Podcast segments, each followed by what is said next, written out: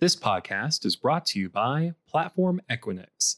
Platform Equinix provides government agencies with the global ability to digitally transform by deploying new command and control capabilities through private interconnection to mission partners, network, cloud, and other digital service providers. Learn more about Platform Equinix at www.equinix.com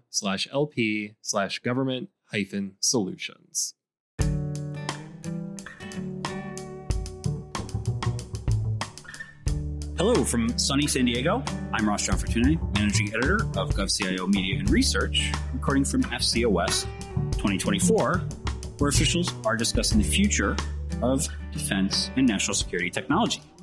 Joining me now is Jane Rathbun, CIO of the United States Navy. Welcome. Thank you, Wes.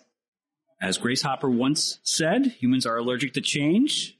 So the pace of change right now is basically faster than ever. So, how do you manage and implement a culture of change in OCIO? Sure. Uh, so, uh, I love that quote. Um, and at the end of it is, uh, I'm not afraid, basically, that she's not afraid. And so uh, I'm in the field, uh, IT, uh, cyber, that you know, feel that we are, we, the Department of Defense, have been pretty far behind others in some areas, in some areas not. We're, we're discovering uh, and uh, really need to figure out how to do right by the warfighter. Our our mantra is uh, securely move data from anywhere to anywhere. How do we make that real? Uh, and that requires us to rethink our IT infrastructure and how we deliver that uh, as a capability, a core capability of the department, a strategic asset of the department, and that's change. Uh, traditionally, IT is that thing you do with cleanup dollars. and that you do at the end of the year if you've got extra money.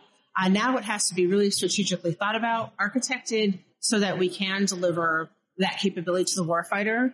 Um, I uh, have a lot of great, smart, innovative thinking people that I work with and that work for me. And uh, really, they are the drivers of change and ideas that would really bring the Navy up to the 21st century and make us a leader in the delivery of capability. Uh, we have some examples where we've done that already with our zero trust platform, FlankSpeed. Uh, and uh, and that makes me leading change pretty easily to talk about it and to motivate people that there there we could do something else. We could do something innovative. We could you know leapfrog as the Eastern European countries did uh, with the with the um, Berlin Wall coming down with cellular. They did not bother to put up phone lines. They just went straight to cellular. We have opportunities where we can do those same things. And so, um, talking about change, throwing ideas out there that are not traditional uh, thinking and and then getting leaders or getting folks at all levels to embrace that and and drive it. I mean that is that's been the recipe thus far. Uh, a lot of good ideas. A lot of folks see the problems and want to help make make uh, a difference and make change happen. Well, can you talk about that a little? Because I know there have been some panels here at FCOS about talent management and training and recruitment and all those kinds of things. How are you seeing that in your office and, and throughout the Navy more generally? What I'm seeing mostly, uh, well, first of all, we've got a lot of people who have come wanted to come work for us. So wanted to come work for PEO Digital, which is our execution arm for our portfolio, uh, because they see the kinds of things we're trying to do, uh, be innovative. Uh, we have workforce challenges from the standpoint of people trying to recruit our folks away because they're really good. And so that's a nice problem to have in one way. It's not a nice problem to have in the other way when you really want to keep those folks on um, make sure that they're happy, make sure that they are they're doing what they want to do and they're and they're driving the change that they see is necessary. But in the cyber space in general, we have a lot of competition with industry, uh, and uh, and pay parity is one issue.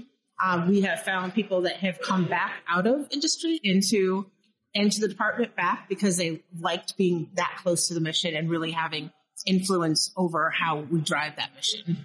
So a challenge, I would say yes, but also uh, we we look at it from a recruiting perspective as, hey, there's an opportunity for you here to make a for you to make really a big difference in how we deliver this capability to the warfighter. Yeah, mission seems to be a, a real through line through a lot of yeah. this, and particularly when it comes to workforce issues. For uh, sure, for sure. Um, something I heard in a panel today actually is government is behind the private sector, which is something you hear sometimes uh, in this world. So you got to work with partnerships. There's a lot of uh, acquisition and, and all these moving parts. How does that factor in to the ways that you change with the changing threats and the changing technology and the changing landscape? So, uh, good, great question. I'm like, we consider industry as a strategic partner in where we're headed, where we are. Um, we would not be where we're at if we hadn't had a strategic part on FlankSpeed, a strategic partnership with Microsoft in particular. Um, they would not be where they're at if we hadn't pushed them to and dr- driven them in some areas. Um, that was a perfect storm for us. We had our cyber community, our acquisition community, our resourcing community, our requirements community, all working tightly together and working with industry. And instead of um, just throwing over the transom, go do this for us. No, come in, let's do it together. Government owned, government operated, contract supported was the way we went with FlankSpeed. Allowed us to go really fast. I would say that there are definitely areas where we are uh, behind industry in many respects. Uh, DevSecOps and the, and the software modernization area would be one area where we are making strides, but uh, we have not really cracked the code on that. How do you build that infra- uh, information ecosystem that allows us to move rapidly in the delivery of software and capability, algorithms, data uh, to the edge? And so um, that's an area where, again, we are partnering with industry. Tell us how you've architected your ecosystem to be able to be agile and, and deliver more quickly. Uh, and uh, easier said than done in the Navy because we are such a stovepipe organization and there are centers of excellence all over the place, but not necessarily connected and thinking holistically about IT as a strategic asset that everyone leverages, regardless of what mission area you're working in. Cloud as a platform, something, again, hearing a lot about here. It's critical right now for pretty much everything readiness, data acquisition, all those things. How do you optimize that for the Navy? Well, first of all, we got to use it. Uh, use it on a mass scale. Uh, secondly, we have to architect it in a way that is easily commanded and controlled and authorized. Uh, and and thirdly, we have to um, really build out uh, the architecture that talks about where cloud uh, can exponentially increase our um, throughput and our ability to get things to the tactical edge. Uh, we've got lots of programs that are are putting their applications in the cloud. We haven't talked about the ConOps or the end to end architecture that is cloud based. Yesterday we had our IT West discussion. It was on data maneuverability what is data maneuverability? Part of it is what's the ecosystem that enables data to move. Uh, and one of the comments from one of the uh, presenters was, we have this digital divide. We know cloud is out there. How can we leverage it in all of our mission use cases where cloud can be at the tactical edge, where we're not on sovereign soil? Uh, that is a policy issue for us that we need to correct. And so how do we design uh, cloud ops, cloud cloud capabilities, and then build in the cloud. What are our standards and guardrails that let us get there and have ultimate maneuverability? Are the things that we have to tackle. Uh, and and again, that's an area where we need to partner with industry and partner with other organizations that have had to go through the same transformation. Uh, we did not. We were not born digital. If you talk to a company that was created for, in uh, with digital fabric on Amazon, for example, you name the company, Apple, um, not Apple wasn't really actually born that way, but they they evolved quickly. Um, really, how do we make cloud a core piece of our fabric, our core piece of our operation, our core piece of our resiliency strategy? Uh, that is that is where we're headed. That is where we are working towards, and uh, I'm very excited about the op- the opportunity. You talked about data maneuverability, mm-hmm. something that I think we've all seen is, and we all will continue to see is that question of protecting systems versus access, monitoring access. How, how do you get people in and monitor and make sure that they're not that they're supposed to be there and all those kinds of yep, things? Yep. How do you protect that in such an environment that is so dynamic? So that's where zero trust and, and living the zero trust principles comes into play, where uh, really the folk, you know, the pillars are focused on knowing who your user is, uh, knowing what device that user is on and where that device sits in the environment, and knowing uh, a lot about your data more than we know today. And so, how do we, and that was the other part of the conversation yesterday on data maneuverability. How do we make data um, the central, uh, central to the conversation? How do we manage it? How do we tag it? How do we, how do we uh, curate it? How do we provide access to it? What does attribute, attribute based access control look like in a zero trust model. And I think, and we have been directed by 2027 by the DoD CIO to get to zero trust. Uh, we are going to take a, a strategic um, best business value approach to getting there. We're going to implement identity. We have a naval identity service. That's part of being able to protect your data, knowing who's allowed to access it. Uh, we're going to focus on end user device and management. We're going to focus on building the cyber C2 tools that allow us uh, to command and control our environments, our cloud environments, and our on-prem environments. And we're going to we are going to drive uh, an initiative, fo- focus initiative, in our Information Security Vision 2.0 on on optimizing for data. Uh, and, and, building that tagging capability and that those data zero trust data framework capabilities that are necessary to really do data level security and management.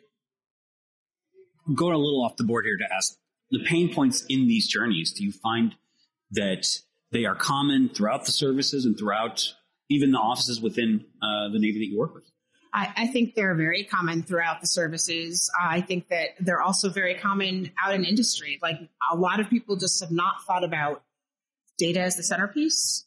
That data is the product that comes out of the system that you're building, and you got to do something with it. Now, uh, now I will say, born digital companies that is their bread and butter, so that they have figured out how to master data and manage data and really uh, transform their organizations with data driven transformation, like understanding their data, understanding patterns, building those patterns, and then making process and policy and technology changes based on that information.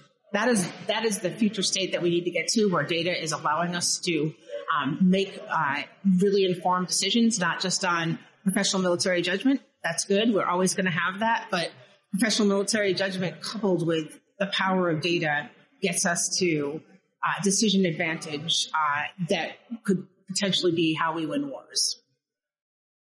I can't let you go without talking about artificial intelligence, machine learning, just because it is all we're going to talk about this year and probably next year. How are you factoring in AI to, to, to, deal with all this data that you're you're processing, especially considering how fast it's it's changing? Yeah, I, I think we can't ignore it for sure. I think uh, you know the big you know the big elephant in the room this year. The, the transformational technology of the decade is is large language modeling, uh, AI capabilities that we have never had before. Um, what I I went to the Gartner uh, symposium this year, and that was core focus. Right, the fir- very first presentation was on AI and what that could mean. I do think that AI will be a really powerful teaming tool for our organization. Uh, I think we will start with things that are less threatening that don't put our sailors and soldiers, excuse me, our sailors and Marines lives at danger. Things back office, you know, automating data tagging. Can we use AI, not necessarily generative, uh, generative AI for that, but uh, can we use these tools uh, to help automate things and, and speed up our transformation uh, from a data perspective? Um, what the large language modeling and, and generative AI means to me is a rethinking of our architecture and how we manage security classification. Today, the risk and consequence of data equals network. So if I have a high risk a consequence of losing data, I put it on a top secret network or I put it on a secret fabric. If I want to provide decision ready data to a warfighter, that warfighter has to take data from the top secret network, from the intel community, from the secret network, from the unclassified network, put it together and do the fusion themselves. In a future state, I want that fusion to be done and that where they are getting multiple options or they have a trained AI, trained model that's infusing real time data from their sensors and giving real insights to the commander on the ridge, uh, uh, real time, because we've done the work to train that model at the edge to consume new data not just give them a bunch of data and let them make sense of it. And, and so AI plays a, a big role in that. Generative AI plays a big role in that. How do I create that ecosystem that lets me mingle all the different classifications of data into a single environment and then spit out security classification on the other side? It's tagged. I know its provenance. I know how sensitive it is, but I can let it live with other data, do that deep learning, spit out models, spit out that might not even have to be classified in the future because I've hidden and masked uh, the, the real sensitive data. But we have to change our thought process and start thinking not about networks equal security classification. And that's a big, when I say that to people, they're like, oh, yeah, you're right. We have to think about that. But that is a giant uh, culture shift for us uh, in the Department of Defense and in the intel community to think how we might do that. Yeah, the, the ways access control again, access Yeah. control and, and those kinds of things. Zero They- trust people, plays a big people think of it very, very differently. To, to even say, like you said, yeah, that makes sense. Actually doing it, Well, the intel community doesn't think there's a problem. They do everything in one, one network, right? So they, they're all, all their data's there. They can do all these things. But the warfighter doesn't fight on that network. The warfighter fights in a secret environment. And what do, how do we, if, if that's the cho- chosen environment, how do we make that as robust as possible? One, with the commercial tooling that we have available to us in IL, in the lower levels. We don't have that tooling in IL6 we either have to get it there or figure out how to protect secret data in an IL5 environment through attribute-based access control, through zero trust principles. It's possible. We're running a few pilots uh, to demonstrate that, um, but it's also it scares the classifiers. so there's again probably not in my lifetime will we get there, but if we don't start talking about it and that change, you know, how do you get the ball rolling to get change happen? Well, you talk about it a lot. I came into the Department of Navy five years ago, we weren't talking about enterprise services on an enterprise scale. Now everyone's talking about enterprise services. The Navy's blueprint talks about it. The Marine Corps' blueprint talks about it. How do we evolve to get uh, to enterprise services? Again, treating that IT from ecosystem, uh, IT and cyber ecosystem as as a strategic asset that delivers capabilities to acqu- acquirers and to uh, sailors and Marines at the edge. right? The edge stuff, I, I know certainly. And I know we, we've gone over time, but uh, you know we've just. I know Potomac Officers Club was talking about this last week, and we Yeah. I was talking about with some Yeah. DISA people last week at an event we had, and the, the edge, getting everything to in those environments, easier said than done. Again, Yeah, but I think the proliferated low Earth orbit, the commercial satcom industry is is uh, go is is a game changer. We're already experimenting with these capabilities in moving uh, things to the edge, in increasing the bandwidth that ships have seen.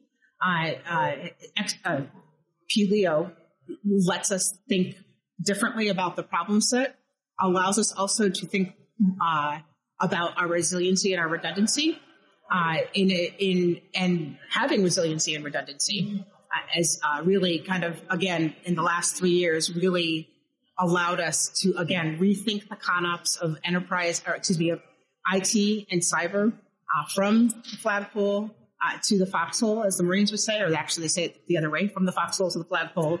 But it's a continuum now. It's not I'm going to do one thing on the tactical side and one thing on the enterprise side. There are enterprise capabilities that we believe we can take to the tactical edge. oh, that's fast. That's fascinating and exciting. And again, I thank you so much for being with us. Thank you so much for having me.